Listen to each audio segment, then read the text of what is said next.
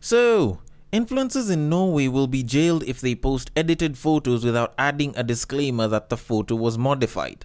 And now that I'm actually reading this and I'm actually thinking about it very, very well, I honestly feel as though Norway can now classify as quite possibly the best country in the world for men.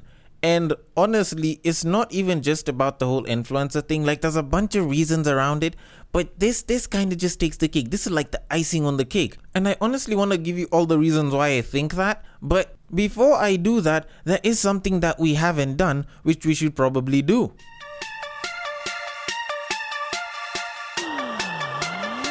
Get ready for the battle of the.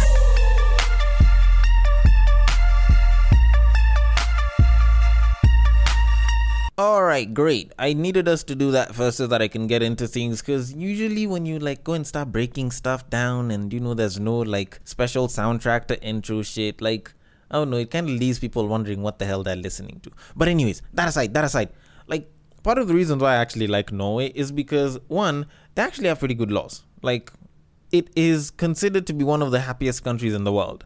So, ideally, for you as a guy, all you need to do is just go there and tell women that you're sad. Like, I'm sure they'll either appeal to the government, and you know, once the government is appealed to by a bunch of people, they'll find ways to make you happy. And you know, considering that most of these places don't have that big of, you know, troubling issues, they'll probably just hire out hoes for you like they'll probably put in a bill where it's like you know if foreigners come in and they're unhappy you know you can probably get free head when you leave the airport or some shit. Because like i like scandinavian countries because they actually tend to have such interesting laws. Then you think about it. Like the whole influencers having to mention that the photo was modified whenever they throw in filters or they edit is actually a really good thing. Like I usually look at filters, I usually look at editing in Photoshop as a way of false advertising. Yes, I know, advertisers do that same exact shit time and time again. But in a sense, if a babe is wearing makeup, in a sense, it should be considered false advertising. Kind of the same way babes usually talk about how, you know, guys like to talk about how they have, you know, good sex game or they're well hung and they have this big dick. And then, you know, when he drops his trousers down, it's like, yo, like we're expecting the maximized version of this. And, you know, the guy's just telling you that that's all there is. And, you know, what's there is like a little bit of, you know, something. And the thing is, it, like, it feels like false advertising to them. Kind of like the same way for us, it feels like false advertising when you're going to hit a babe, she looks amazing on the gram. You meet her in person and she has this makeup and she looks really good. And then you go and you hit it and say you accidentally nut, but you're like, you know what, I'll probably have beautiful kids. And then you end up having kids with no eyebrows. Like, it feels like false advertising at the very least when it comes to things like filters and, you know, putting on a ton of makeup. So, in a sense, I do actually side with them. And the best part about all of this is, it's not like they even had to do this. Scandinavian countries have very beautiful women. Like a lot of these Scandinavian countries, Norway, Sweden, Netherlands, like they're considered to have some of the most beautiful women on the planet. And those are ratings that are done on a yearly basis. So they don't even need this. And yet they're the ones that are putting up the laws. Like imagine if they took it to the states where people have fake tits and fake asses like that shit will end up getting shot down by women's rights groups and they'll just come out and start saying, oh, you know, you can't silence a freedom of expression, blah, blah, blah, and shit. Although, then again, that could also be wrong because I don't know that much about the US law or laws really. What I do know is that I have this really interesting podcast which I should probably start. So, as I would probably like to begin, Welcome to Breaktime on West Side, your number one Breaktime podcast, coming to you from Nairobi, Kenya. The man on the mic is a man who should be sued for false advertising whenever he tells you he is in good health because he has a sickness for the thickness. He is a man who once thought that bukkake was a Japanese form of martial arts. It is none other than your tall, dark, and mildly handsome man, Sir Denver B. The show is Battle of the Sexes, our weekly love, sex, and relationships show where I get to say things people disagree. Something usually comes at the end of it, and for some reason, reason some of y'all always come back to listen to more and more episodes. And honestly, I don't even know why, but I always appreciate every single one of you that comes back to listen. And if you only listen to Battle of the Sexes, there's Tweet Street that also comes on Friday, which you should probably listen to. Also, pretty interesting. Involved me going into Twitter and picking up a bunch of tweets in there. And if you do love it so much that you would like to tell me something, then on Instagram it is at Breaktime on Westside. On Facebook it is also at Breaktime on Westside. And on Twitter you can slide into my personal DMs, which is at Bagaka the D. And you can hit me up on all three of those platforms. I usually leave all of them open, none of them is closed. And you know, you're always free to send a nice tweet my way, you know, tell me that you love me, and you know, request a booty call that I'll probably reject. But all in all, it's all love, and we will be celebrating 200 episodes this week as well as our two year anniversary as a podcast. So, if anything, I am in awe of all that we've managed to achieve, you know, for you, the listeners, for me as a content creator, you know, for the editing software that, you know, works and everything. Like, I'm genuinely appreciative of all of that. But, anyways, that aside, that aside, I am actually eating into time and I should probably move things on. But before I get into the main topic, uh, we need to talk about Mr. Nick Cannon, aka the Womb Raider, because, you know, people like giving nicknames. And honestly, I feel as though Womb Raider is probably the best one. Especially when you consider the fact that this man has probably been the biggest show that 2021 can be somebody's year of prosperity. Because this man has produced four children in the course of six months. Like, how the hell do you do that? Like, I already spoke about it before. Like, you know, him and Future kind of competing for producing kids and everything. But now, uh, back to the Womb Raider. So, the Womb Raider, after being, you know, spoken about how he's producing kids left, right, and center, came out to state, and I quote, I'm having these kids on purpose. Trust me, there's a lot of people that I could have gotten pregnant that I didn't. The ones that got pregnant are the ones that were supposed to get pregnant. End quote. I'm one person that is all for you know making sure you you take full responsibility and you know accept whatever it is that's happened but i feel like this guy just went next level because at this rate this guy is probably like you know what? All the ones that had abortions they probably were supposed to have abortions.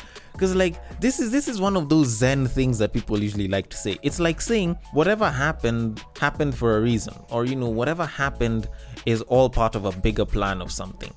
And frankly, I don't know who it is that would ever sit down and be like, you know, I want to produce as many kids as possible. Not unless if you're talking about semen, but you never really hear a guy saying, you know, I want to get as many babes pregnant as possible. Like, if he said this, then whatever plans he has, I'm very curious about them because not unless if he's starting a reality TV show with all of his baby mamas, like it just doesn't work out in his favor because he ends up dishing out more money for the upkeep of those kids. Yes, he's a businessman, he makes a ton of money, you know, Wild 'N Out's a big show and shit. But either way, it's not what you'd call the best. Then, when you look at his statement of, trust me, there's a lot of people that I could have gotten pregnant that I didn't, like, bruh, even me, there's a lot of babes that I could have gotten pregnant but I didn't because I don't know, I decided to pull out. You know, there's a lot of babes that would have had my baby, but guess what? I decided not to hit. Like, that's such a, I don't know, like, that's a PR statement that just sounds garbage. Like, saying that the ones that got pregnant are the ones that were supposed to get pregnant is like saying, you know what, all the other ones didn't have ovaries. Or, I don't know, like, all the other babes that didn't get pregnant from you, like, they probably weren't supposed to get pregnant because they were being sponsored by the company that makes the pill. I don't know. Like, it seems a bit weird when a guy's coming out to say that, you know what, I planned for this. Because if anything, you'd rather say, I've been planning to take care of the kids, but I plan to have four kids in six months? Like, bruh, I don't even think people plan to have twins. And two of those kids are actually twins. So, if anything, this just sounds like the mumbo jumbo of somebody who feels like he's on such a zen level that, you know, he can probably plan for shit like this. Because, if anything, like, imagine trying to take care of not just one baby mama, but two. Like, that's a lot in and of itself. Right now, I think he has about four. And with a grand total of about seven kids, that in itself is a lot of taking care of to do. Because even when you're thinking about it, like, yes, these babes might be independent, but you know how many of them are gonna come up and they're gonna start complaining that oh you know you bought so and so's kid uh, this and you didn't get our child that. Isn't he or isn't she also your kid? Like usually there's that shit that comes in and like there's that baby mama drama and it can come from one babe even when you have like a wife and shit but now considering that this guy not only has like four baby mamas but one of them is mariah carey like, this guy probably just wants noise in his life if he's been planning for this shit. But that being said, I do wish him all the best. I don't know what his plan is. I hope it's a good one. But all those kids, all those baby mamas, it's either this guy wants drama or he wants to start a reality show. Which, if that is the case, then you know he's doing the most. But, anyways, that being said, we should probably move it on to our main topic of today. And speaking of multiple women, last week I was having a conversation with a pal of mine called Lorna. Mad shout out to you, Lorna. And while we're busy talking in the DMs, she just so happened to send me this very interesting post, which I promised I would definitely discuss on this show. And the post was a quote which said, Having hoes is not a flex. Having a girl nobody can touch is. And when Shorty sent me this quote, you know, she was like, most of y'all niggas should probably get this through your heads. You know, it should be something that we should definitely take and internalize and actually understand. And to be completely honest, I kind of agreed with her. Sorry, fellas, I kind of had to. But while I did agree with her, I did make sure I added the bit where I was like, yes, but it depends. And the thing is, the it depends part is what seemed a little bit confusing, a little bit. And this is part of the reason why I figured it's something that I should probably discuss because people have this belief that, you know, guys just want to get babes and hoe around. And there's a lot of guys that feel as though they should be getting babes and be hoeing around for them to, you know, flex that they're this, you know, macho man and shit. And frankly, I believe both sides could be right and I believe both sides could be wrong. So it's a matter of understanding one or the other. Because here's the thing when you look at the statement of having uh, a girl that nobody can touch being a flex, it kind of does make sense. You know, it's part of the reason why, even back in the day, getting the hottest girl in school was just one of those things that you'd want to do as a guy. Like you are a young boy, you know, blood was all hot and everything. You could have been going around these streets, but getting the hottest girl in school was probably one of the things that you'd have probably been looking forward to. If you're in a single sex school and you aren't playing against the home team, then I'm sorry. You might have to float on this one. But that being said, when you were younger as a guy, you wanted to go for the hottest girls. And more specifically, you'd want the hottest girl that you know you could get in whichever environment you're in whether it's school whether it's church whether it's around you know your place where you stay stuff like that. And it's not like that shit just goes out the wind when you grow up and become an adult. So for the people that think that all men just want to get hoes and you know bang all these women i'm sorry you're wrong about that. Not all of us want to. There's actually quite a number of guys that don't and frankly, I think those are probably some of the most mature people that I've met. I'm not saying that hoeing around is immature, I'm just saying that a lot of those guys do tend to mature very quickly. But that being said, you know, you kind of have to consider that whenever you see a statement like this, you know, the having hoes isn't a flex, having a girl nobody can touch is, you have to think about the audience that it's reaching out to. Like, I've said this time and time again whenever you look at these relationship quotes on IG, this shit is just meant to seem good to women. Like, if you are going to actively try and follow whatever advice is there, just follow it knowing very well that it's made to not just appeal to women but to sound good to women as well. Like, you rarely ever see one that is not seeming good to women but is very for the guys. Like, it's not very common to see that. And when you think about it, this would make sense to women because a lot of babes are actually into the whole idea of couple goals.